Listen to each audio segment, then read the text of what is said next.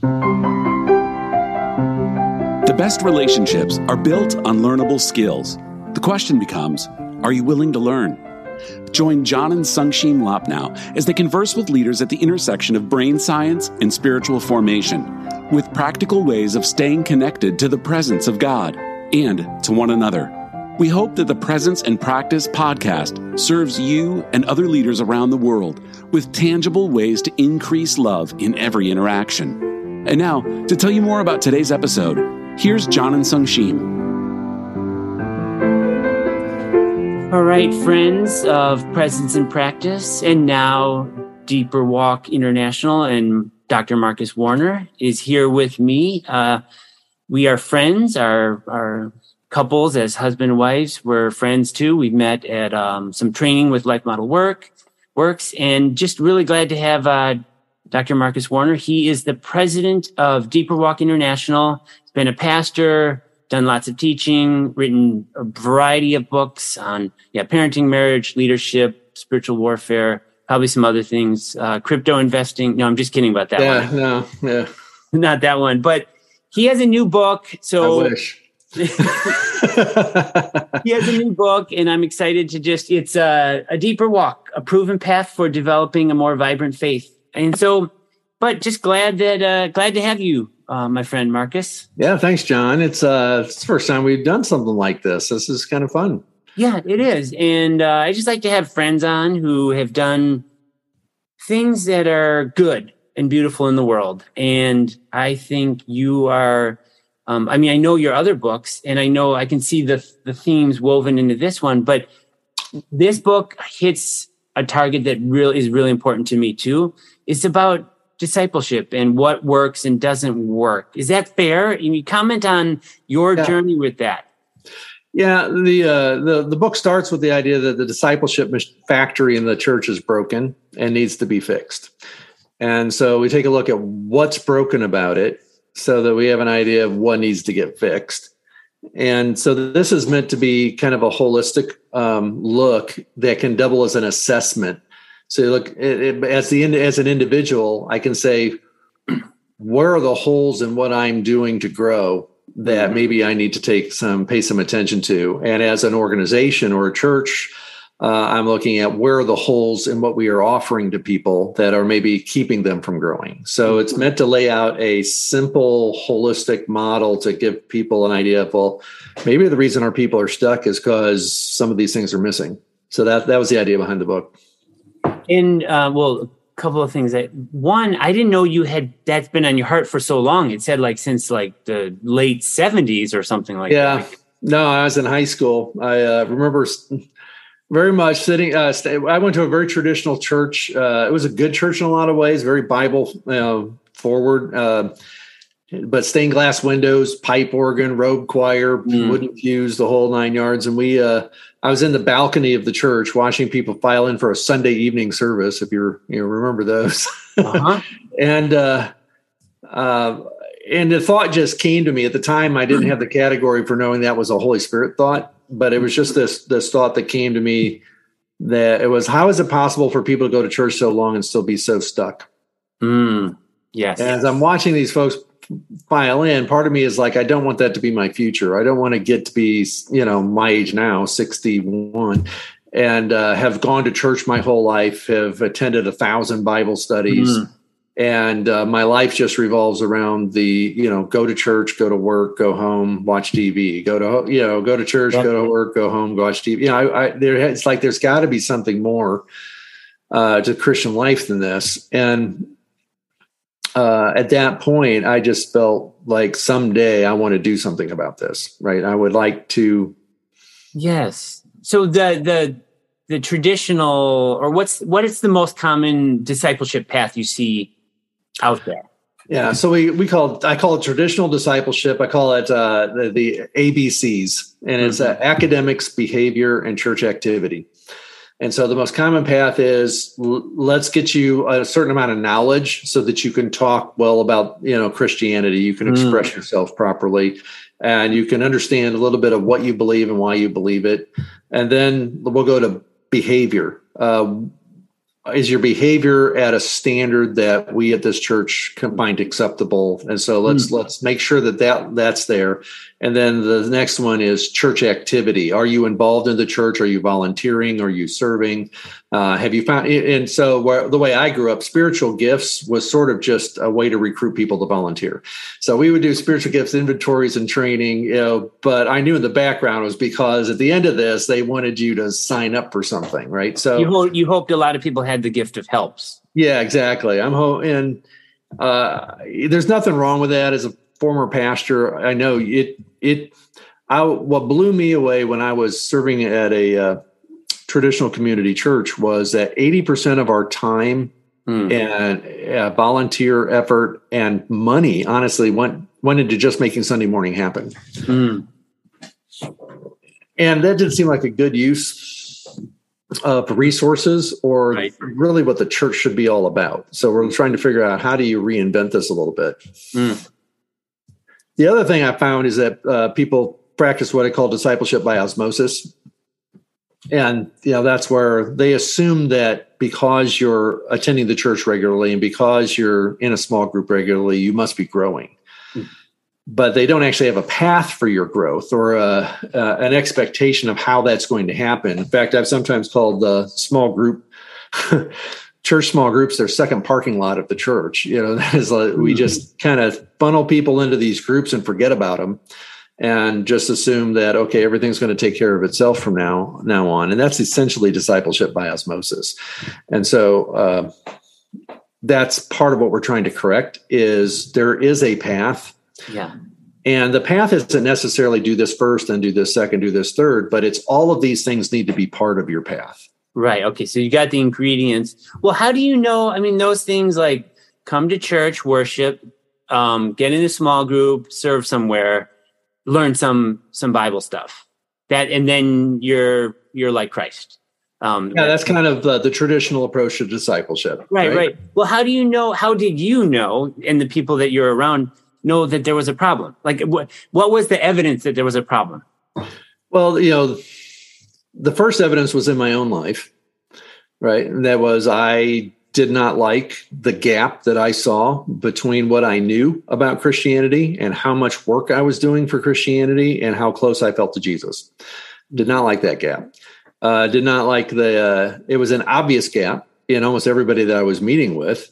Uh, it was a repeated theme in our conversations. Mm-hmm. And like, and, and you just go back to that church that I told you about, that it was a good church in a lot of ways. We had a lot of good things going on. They gave hundreds of thousands of dollars a year to missions. They mm-hmm. had great Bible teaching, but three of the pastors on staff had affairs mm. with members of the congregation. So there's something broken in your discipleship or in your Christianity when so you affairs, everything right and that's still taking place. Yes, yes. Well, then that's an obvious one to see. That's right. Well, and then even what you're saying, because I'm thinking of churches that I've been a part of, they more people were attending on Sunday. I was going to say they grew. So I'm, I'm, trying to be a little more precise. More people were attending on Sunday and in small groups and serving. So all like the metrics that people were using right. were all going up, going up. So yeah. how how do you? I mean, okay, yes, the uh, pastors having an affair that's that's pretty big and obvious. Are there other? Uh, I was going to say more common, but unfortunately, like affairs. affairs across the board are pretty common. So other ones that aren't as like pronounced. Yeah, well, the other uh, like I, go back to the Willow Creek Reveal study Mm-hmm. Uh, right, and this idea that that a majority of Christians seem to be stuck, stalled, and dissatisfied. Yeah. And the question is why? And what happened? What what I saw in the circles I was running in is when that study came out, there was a we got to get back to discipleship movement. But the problem was their back to basics movement was a back to traditional discipleship and not to the heart focused discipleship we're trying to promote in this book and that is there are things you need to do to deal with matters of the heart that do not get touched in traditional discipleship mm-hmm. mm-hmm. and so that's the the idea here is well what what would a model look like that's actually going to take that seriously of you know dealing with because what i found is that most churches were content with the metrics going up and yeah. then they they hope to just outsource all of the problem people Mm. Well, that's what I was going to. I was when you said heart focused, you know, so my training is as a pastor and a therapist. So the heart focus I kind of lean towards naturally anyway. Right. But then it does get segmented. It gets, yeah, like you just say, oh, okay, oh, give it to the pastoral counselor, give it to the, oh, we need a re- list of therapists we can refer to, or Right. There's this dramatic separation between discipleship and counseling. That's like, this is one thing and this is a different thing. And I'm like, not really, because isn't discipleship about the heart? You know, isn't it really uh, about that kind of transference and the idea that can you be a mature Christian if it's not changing your ability to regulate your emotions and handle your relationships? Wow, that's so good. And so I uh, want this kind of the simple route. And like in fixing the broken discipleship factory, it starts with defining what we're trying to produce. Yes. And so if you just say we're trying to produce disciples, we've got to define that. And I find that in traditional discipleship, we define it as people who have grown in knowledge and skill and are now able to lead others to Christ and pass on the knowledge and skill. Yes. And so that's fine. There's nothing wrong with that. It's just incomplete. Yes. So what I'm suggesting is that we have to add a word to our definition that the church doesn't just exist to produce disciples, it exists to produce mature disciples. Mm-hmm. And so now we define, well, what do you mean by maturity? And so that's where the life model stuff come, kind of comes in of, well, from this perspective, the purpose of discipleship is to is to take infants and help them become children, children and help them become adults, adults and help them become parents, parents and help them become elders. And so the question is, is that even on the radar of what we're trying to do as a, in our church discipleship ministries? Mm-hmm. When it probably ought to be the focus of it. Hmm. So I find is a lot of traditional discipleship is actually targeting people who are at child level maturity. Uh, they don't have much for infants and they don't have much for the adults, and then they're just trying to recruit parents to go do you know. Yes. To work. Well, how do you define those? I mean, you and I know those terms. Yeah, yeah. We're in those circles, but how about people who don't know, or or they're just putting their definitions on those? Yeah. So again, I think what ha- what has tended to happen, in, in, again, in traditional discipleship, tends to define infant as I need somebody else to teach me. Sure. And child as uh, I, I can, I can, I'm learning. I'm in that process of growing, and then as an adult, I can teach myself. But it's all this left brain cognitive knowledge stuff. And what we're we're talking about more is that an infant has no capacity to deal with their emotions at all. They need somebody else to recognize what emotion they're feeling, meet them there, and help them recover. And as you know, if if uh, trauma keeps that from developing, you can be my age and still be functionally an infant when it comes to certain emotions that you have in your life.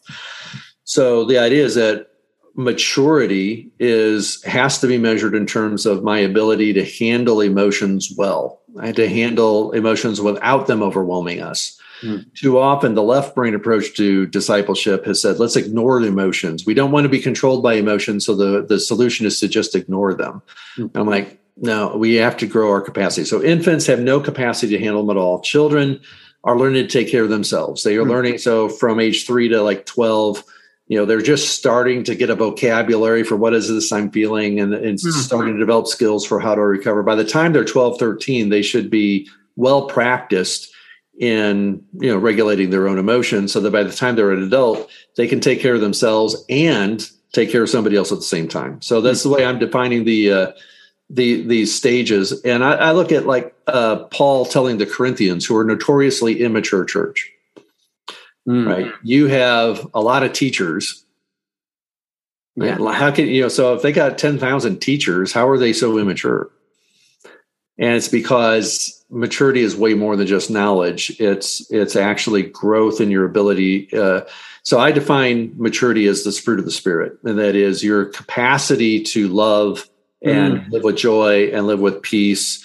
and be patient right and gentle and kind and long suffering and uh, you know to self control all of those things flow. They don't happen because the holy spirit zaps you and you just suddenly have all these abilities. Mm. they they happen because i am growing in my maturity and my maturity now is reflected in the fact that i can do all that. So simple definition what do we mean by mature? My growing capacity to live out of live with the fruit of the spirit. I love uh, that Marcus.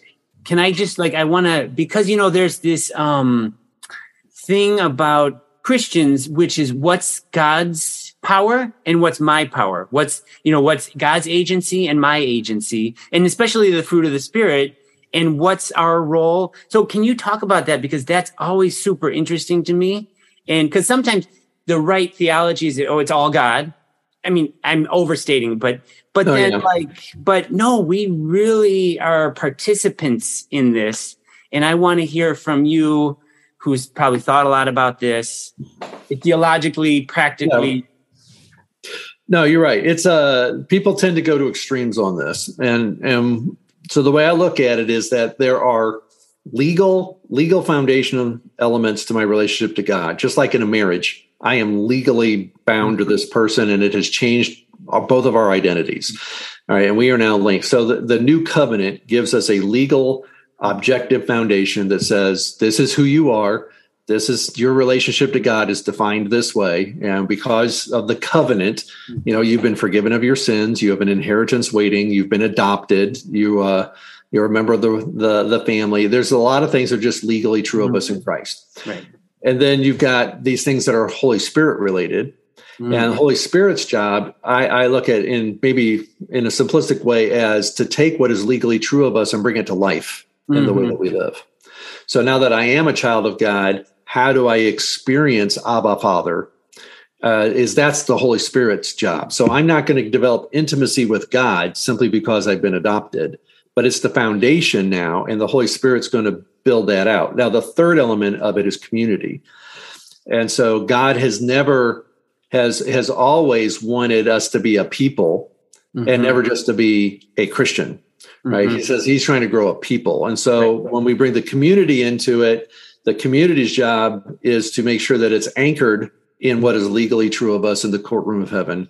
And then be helping one another discern the spirit, where the spirit's leading, to walk in the spirit on a regular basis, and to grow in our, our, our ability to connect with God at, at, at uh, through the Holy Spirit. And so, uh, and again, that's that's just basic Bible teaching, right? That's not a, a, denominational teaching. We're born of the Spirit to walk of the Spirit. So it's a uh, those are the three key things that I see. We got the legal right. part, we got the Holy Spirit part, we got the community part, and usually one of those is way underdeveloped in our discipleship agenda.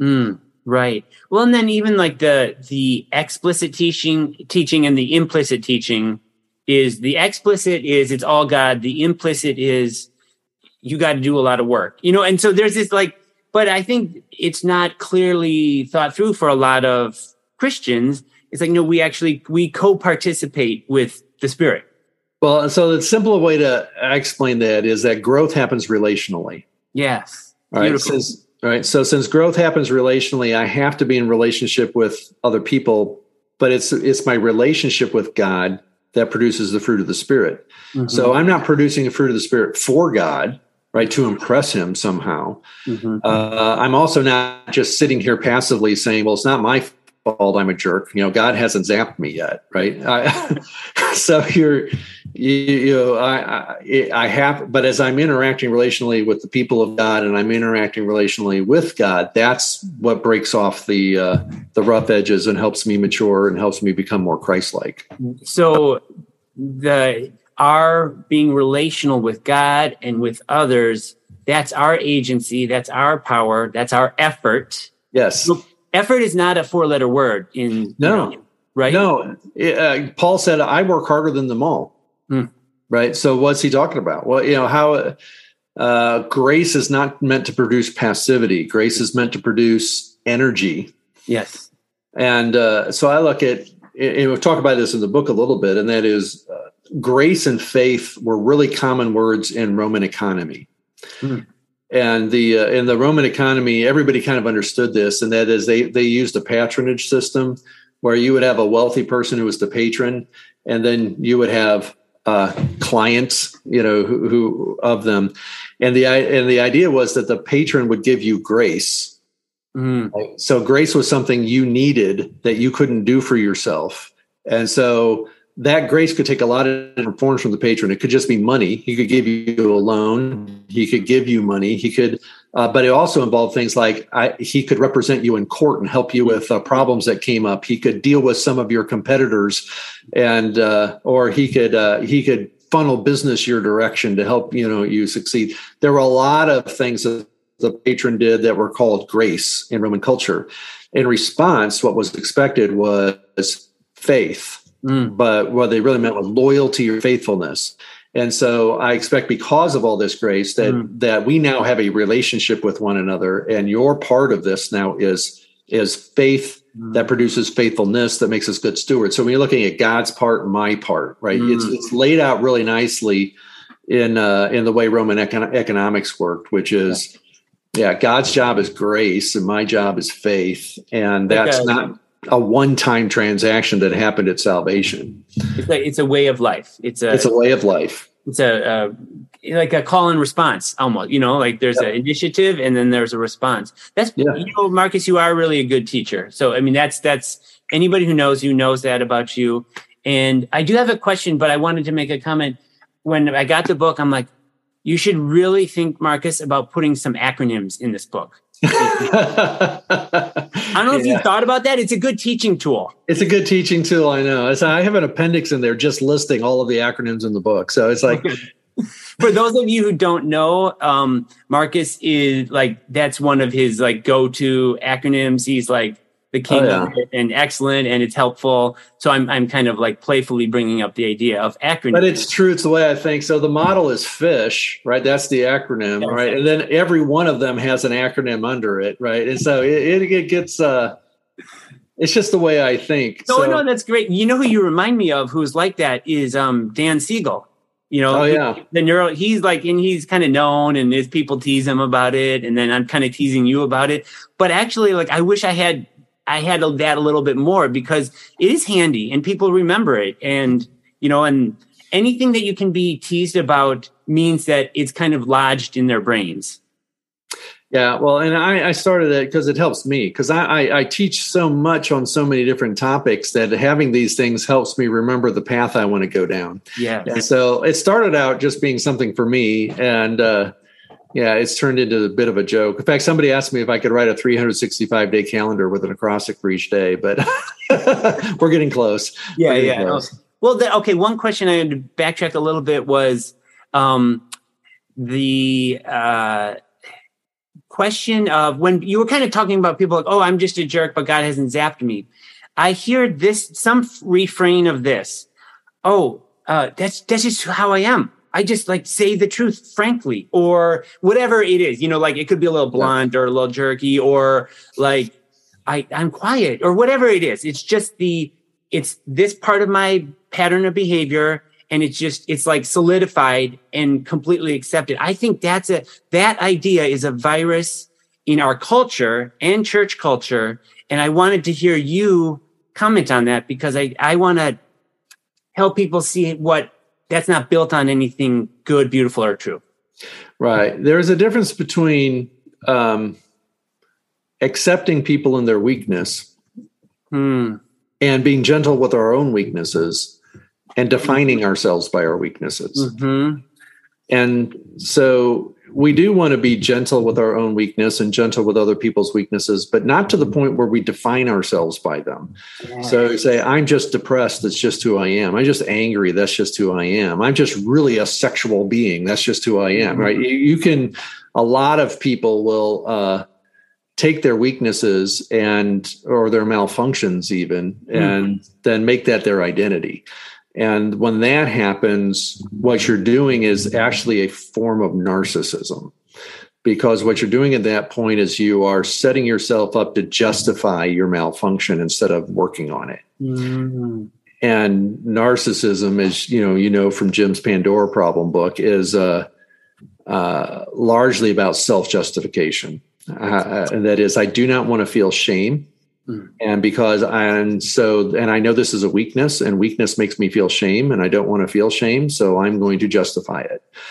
And uh, this is just so rampant in the church and outside the church. It's really almost like the crisis of our day. mm-hmm. um, wow. Well, that's that's so because sometimes I, I can imagine some people and not myself, of course. Just kidding. I have some weaknesses that I I wish I could justify, but the that behavior has produced results that tend that can be good you know so it's like oh i just tell yes. the truth and or I, I just work hard. I just work 80 hours a week or whatever it is. You know what I mean? So it's how I really want to help free people, not yeah. just like corner them and say, see, you're wrong.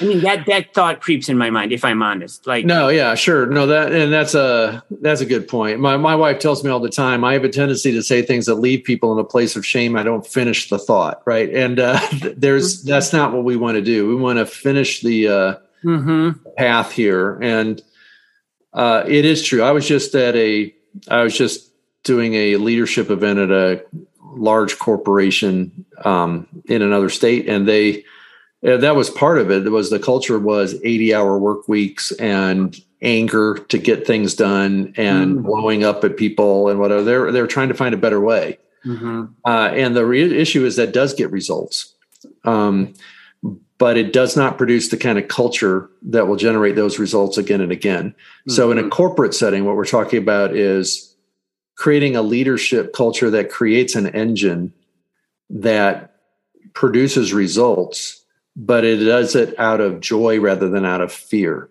And so the results are important, but the uh, the the engine you're trying to produce is one of of uh, I want to be a part of this team. I like being with these people. I like what we're doing. I want to be here for a long time.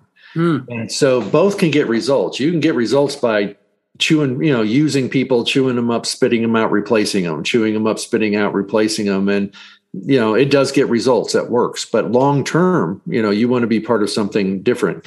In the same way my my malfunctions if you will my weaknesses may get results yeah. but long term i'm going to leave a trail of broken relationships behind me. I'm going to leave a trail of my own personal burnout. I'm going to uh, it's not uh, the price of those results is probably not worth paying yeah, that's really good. I'm thinking about even my weaknesses. Uh, there is a result that is positive in a period of time, but over time, it's I really place a burden on others of some kind. Well, and this happens both aggressively and passively. It's like I have a tendency towards passivity in certain parts of my life, and I used to think that that was fine, that I wasn't hurting anybody. But when I began to realize is that the passivity is actually putting a burden on other people that they've now got to pick up the slack for things. And it was putting tension in relationships or just allowing relationships to drift away that should have been fought for a little bit more right? And so uh, sometimes we think of these things and we only think of people who are angry or people who uh, have you know more you know obvious yeah things but it can work both ways. Oh yeah, and and I I have those areas too, more like the passive, and I'm like, oh, I'm just a nice guy, but then it it burdens other people, and then yeah, if I like blow up, that's more obvious. That can be there's some correction mechanism, but yeah, thanks for sharing that because I think if we can create an environment, and I understand why we, I, others justify ourselves because that has enabled us to survive various realms of our life it served a purpose. If we can create the environment where we model, you know what? I overdo it here. I underdo it here. It hurts relationships and I want to grow. And yeah. then, and I want the same for you. How, how that's a key part of, I think, discipleship. How do you see in the kind of the model you have, how can those things be healed or strengthened? Well, when we, uh, what we try to do is is not only identify where the holes are, but then give people some basic tools to get started in the process of moving in, in, mm-hmm. in this direction. So if, let's take the first one, which is freedom. The idea is that we die with Christ, mm-hmm. right? So it's very clear in baptism. We die with Christ, but why? Mm. We, we, die with Christ to be set free from stuff. He wanted mm-hmm. us to be set free from the law, set free from sin, set free from death, set free from everything that enslaves us. So the idea is like, all right, so that's what the gospel does for us. Now, discipleship should take what the guys got the gospel foundation and build on it. Mm-hmm. So that means moving forward for the rest of my life, I am going to be working on freedom issues. Right. For the rest of my life, I am going to be working on on getting rid of things in my life that keep me enslaved and mm-hmm. keep me from being uh, what God wants me to be uh, then I'm raised with Christ to a new identity. So for the rest of my life as a Christian, I'm learning what it means to live out of that idea, to act mm-hmm. like myself in more and more situations and not turn into somebody else when I'm under under stress or pressure.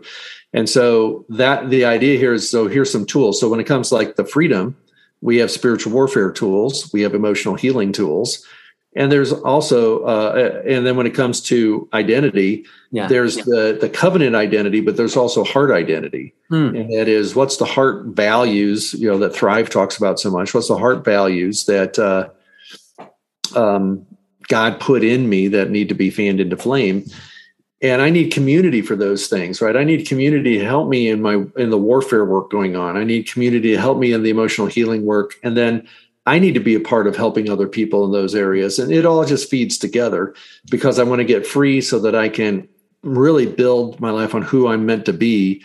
And knowing that that only works if I'm doing it in the spirit. And so, and with the help of community. And that's where the four parts come yes, from. Yes. Can you and you can you, you just say fish the acronym? I know you so, said it, but just say it succinct so people hear it. Fish is freedom, which is the idea that I died with Christ to be free from what enslaves me. I is identity, which is I'm raised with Christ to a new identity, which is defined by the new covenant. The uh, S is I'm born of the Spirit to walk in the Spirit. Mm-hmm. And H is heart focused community. We toyed with the idea of calling it chesed community, but that took way too much explanation. So we're just like heart focused community. Yes. Uh, and the idea here is is that and a heart focused community is one where they're working on freedom, identity, and spirit are, are fundamental to uh, what that community is all about. Yeah, thank you. That is beautiful. That's like I like that. Short, sweet, and gets to the the essence of all the things. Originally called it discipleship on the back of a napkin. The idea was you could just draw this line. Here's the baptismal line. We die, we're raised. Here's the Holy Spirit, and here's the heart focused community. Four little pictures, and then you just put F I S H across the top, and you're like, this is the model. So yeah, yeah, I saw that in here, and that's like, yeah, it's it's nice. It's like a nice, refresh way of of sharing the, the life with Christ. It's nothing new. It's just a, a, different way of looking at it. Yeah. I mean, that, that's, that's all of life, right? We were, yeah, all of life. I told people I came up with a truly new model of discipleship. You should be very suspicious. Nervous. Yeah. You know, a little scared there. Uh, well, you know, um, I, I know you talked about, um, with Jim Wilder, mutual mind with God and hearing from God, because I think that's one that, you know, I'm, obviously Sungshim and I are interested with Joyful Journey and Emmanuel Journaling just can you comment on that and the role hearing from God and maybe if yeah. Emmanuel journaling is a part of that, like how does that fit and help you grow? So the uh, uh, under S, I kind of broke S into two directions. One is uh, and talk about like the two wings of an airplane. One scripture and one is listening prayer. Mm. And uh, so I don't call it Emmanuel prayer simply because I want to include all forms of listening prayer right in this. But the uh, listening prayer is uh, the idea that God speaks to me separated into left brain and right brain listening. So left brain listening are those times when God sort of it's almost audible mm. and it surprises you and it's mm. fully formed. Mm. And uh, like maybe you're walking down the street and all of a sudden it's just God says, I want you to go do this, right? That's this fully formed thought that kind of overwhelms everything. Or maybe you have a dream and in the dream god said or you get a vision or you got it this is the left brain is is like it's a complete presentation of god's thoughts to you. You're not guessing about what he's saying. It's kind of crystallized. It's crystallized. It's crystallized clear. There's no question this is god right? The uh and then the right brain side is where you get into the mutual mind. Mm-hmm. and the mm-hmm. mutual mind part is is uh in in what we would do is we would do mutual mind by reading each other's body language. Mm. And so you read body language going, I think he's interested in what I'm saying, or he looks distracted, or I think he's, you know, you know. So I, I you read those that, and you can misread it. Mm-hmm. But in, the, in so what is unique about mutual mind with God is that we don't see him to read his body language. So mm-hmm. we're actually having to be sensitive to something else. Mm-hmm. And the sensitivity to what we're thinking is usually something we can then put into words. Hmm. And so as I think about what I'm feeling as I'm connecting with God, I feel like He is moving this direction. If I were going to put it into words, it would be this. And so that's in a sense what I see happening with most Emmanuel journaling is I am putting hmm. myself in a position to get my relational circuits on so that my relational circuits are on and open to receive what God may want to connect to me, but I'm not necessarily listening for this almost audible, fully formed everything that I'm just downloading. I am I am waiting for the, the, the new thoughts that come, the surprising thoughts that come, the uh, the feelings that come, and then I'm writing about those things, and then I'm sorting them out afterwards. Right. Mm-hmm. Yes. yeah. So now that I've sat this, I'm just going to kind of be in the moment.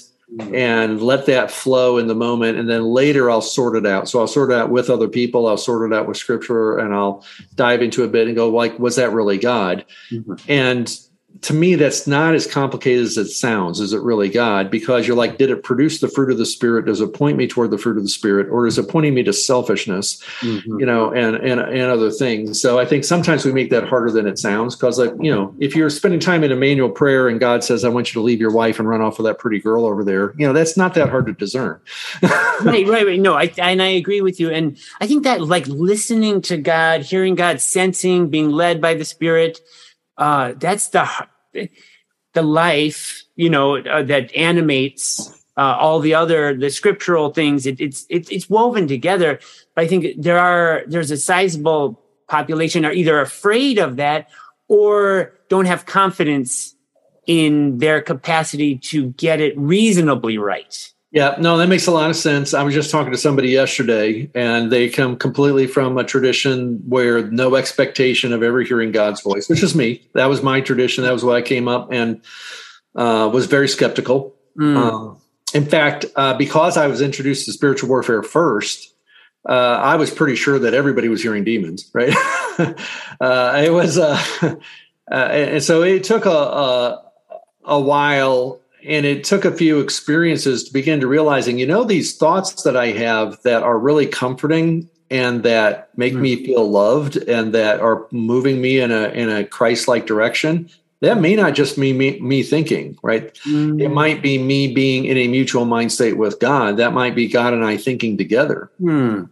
and the one of the first times this ever happened for me I was I remember I was uh I was in my early 30s. I was kind of between things. I was working as a waiter at a restaurant. At the time I'd already taught college, had two master's degrees, and somebody's like, "What are you doing here, man?" and uh, mm-hmm. I remember saying something like, "Well, season of life, you just got to do certain take care of your family and, you know, there'll be a different season down the road." But in my mind what I heard very clearly was this fully formed thought, mm. uh, you're the only pastor these people are ever going to have. Mm and I called you to be their pastor. Hmm. And it was like, uh, and for the first time I, in my life, I could really in in real time go, that was God, right? That was not just me thinking, right? That hmm. was God giving me that thought, and it was a calling that I wasn't just to wait tables; I was to pay attention hmm. to the people I was working with and and be a pastor to them, and, and that's what happened. I ended up having all kinds of meaningful wow. heart level conversations with the people there and you know even helped a few of them cross that line into the kingdom so it's like wow. it's yeah it all came from being aware that this isn't just me thinking this is god thinking with me mm. and what's um i mean that's that's beautiful because i one of the things in my heart is i want people to know this is an accessible thing to be able to have greater degrees of confidence that God can guide you and lead you and speak to you or nourish you or strengthen right. you. I think what tends to happen is what we're looking for are instant, clear answers to very pressing problems, right? Right. Yes. And that is, I have no idea how to pay off all these credit cards. I don't know where to get the money for all this. You know, where am I going to get the money, God? Talk you know and that's kind of the way we practice listening prayer. And when that doesn't work we're like well i knew this wouldn't work. Mm. and that's usually not the best way to develop a skill. Just like any other skill um, you kind of got to grow into uh, the capacity to hear on those things. And a lot of times god doesn't want to answer that question Mm. Because there are times when God does just want you to trust Him with this stuff and see what happens and watch it unfold and be relational with Him. And it's not His agenda to tell you how He's going to solve it. Mm. Mm-hmm. So. Yes. Well, it's been really good. What's like one or two things that we haven't touched on in the book that kind of like are are oh, I wish we had commented on that. You know, because I know like there's it's it's not um so big that it's hard to grasp. But I know when you write something, it's like you pour your heart into it. So, what's something that you want to draw out that we didn't touch on today? Well, you know, one of my favorite stories in the book is uh, um, this idea of a, a, a, friend of mine named Dean who went to Africa and he had a uh, he did do a gathering of a, a rural village and they'd have a race and he'd offer five dollars to the winner and he'd always ask the the best athlete or the fastest runner in the village to come up, and then he'd have a little girl come up, and everybody would laugh, like, you know, no way uh, that this little girl has a chance. But then he would take out a backpack and some ropes, and the backpack was uh, he'd have his, the friends load it full of rocks so that the this fast guy had to wear uh, uh be weighted down with rocks, and then he'd take out a rope and he'd have his friends tie up the guy's feet. And so now all of a sudden he's bound up and he's hunched over and he's like, everybody knows there's no way he's going to be able to run this race now. Mm. When it's all done, he would pull out Hebrews 12 1 mm. and say, since we are surrounded by such a great crowd of witnesses, let us lay aside the weight and untangle from the, you know, mm. the sin that so entangles us and run with perseverance. And what I find is there's a lot of Christians who want to move forward in their walk, but they are still in bondage and that's why we start with freedom. We start with what is it? Where do I need to experience freedom in my life so that I can run this race? Now, in the journey of doing that freedom, I will need a, a people mm-hmm. and I will need the Holy Spirit's guidance, right? And I will need to understand who I really am uh, along the way. So all of these things feed into it.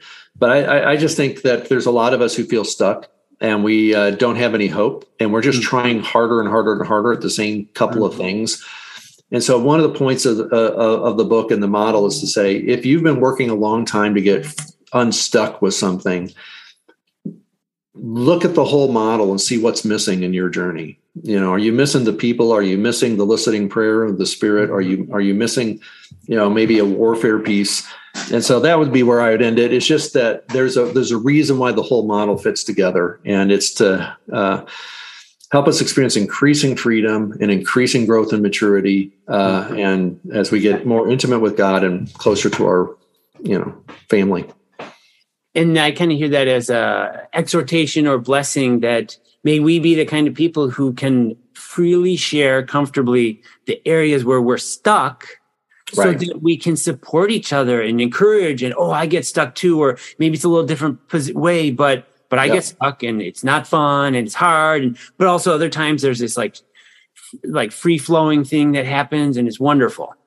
Yeah absolutely. And that's why uh you know, I know when uh, your your wife spoke on one of our our events on sadness, it was just really a profound moment for a lot of people as she's sharing her own journey with dealing with that. Um, times I've shared my journey with anxiety and having to walk through that. I think it's important for leaders to let people know they have weaknesses. Mm-hmm. Uh, and that's part of being gentle with your own weakness, but also to give people hope and encouragement about things that have helped along the way, right? That uh, so yes, I, I completely uh, agree. We need to have all of these things, and yeah, so yeah. what happens is too many of us rely on just one of them. Mm-hmm. And I see this a lot, for instance, in addiction recovery, where they put everything on. I'm in a group, mm-hmm. right? Okay, and I'm like, well, that's good, but are you helping reform your identity? Are you learning how to walk in the spirit? Are you actually dealing with the stuff that you need to to get free from these things? So that's kind of the idea is you can put all of your weight on any one of these and ask it to do everything. And so the idea is, well, let's take a look, you know, how are we doing in the whole? Marcus so good. Everyone, I encourage you to check out the book, A Deeper Walk. It's on Amazon, on your ministry website, I'm sure. What's your ministry website? Uh, it's deeperwalkinternational.org. Great. And then uh, what are some things that you do that if people are interested, oh, I want to learn more what Marcus does and Deeper Walk does? Sure. So we just recently started a school of ministry where we train people to be prayer ministers. Hmm. And so there, we're teaching people uh, two fundamental tools right now, and that is Neil Anderson Steps to Freedom in Christ and Emmanuel Prayer. And so we're doing both things. The idea is there's some things that call for some warfare. There's some things that call for, you know, uh, guided listening prayer. And hmm. so um, we just launched that. That's a new thing for people who are interested. Like I would like to, you know, get deeper training in that. uh, and then, like I said, I've written a lot of different books. So I I, I travel and speak uh, constantly as uh, invitations come in. Um, but those are the main things going on. The next big thing coming on for us is uh, in January, we're going to have a free event on emo- building emotional resilience featuring John Eldredge and myself doing the, uh, the uh, teaching. That's going to be a free conference in January. So people might want to be uh, looking forward to that. Great. Yeah, that's wonderful. Oh, good to hear. Well, Marcus, I usually like to ask um, if you could give uh, like a blessing and encouragement. It could be prayer. It could just be, you know, like just share your heart that's in tune with the heart of God for these people who are listening? Yeah, I think uh, one thing I've learned is is that everybody uh, everybody has a gap in their life, and I just want to encourage people that you're not defined by the gap, right? That the gap is something that we're all dealing with, and God's going to meet us there, and He's going to you know help help us begin closing that. So let me just pray in that regard. Uh, Father, would you just meet uh, each of us at the point of our need? And I just pray that you'll silence the enemy who wants to condemn us for having gaps and that you would uh, give us your perspective that often it's the gaps in life where we meet you most intimately. So I just pray that you will, in fact, do that. Meet us all uh, at a more intimate way in those areas where we need the most growth. In Christ's name. Amen. Amen. Thank you, Marcus. It is good to see you and be with you. And please say hi and blessings to your wife. And yep, likewise. It'd be uh, good to see you guys again in person. It's been a few years since we've been in person because of all the craziness. So. It has. It has. So, yeah, thank you so much for being with us. All right. Thank you, John.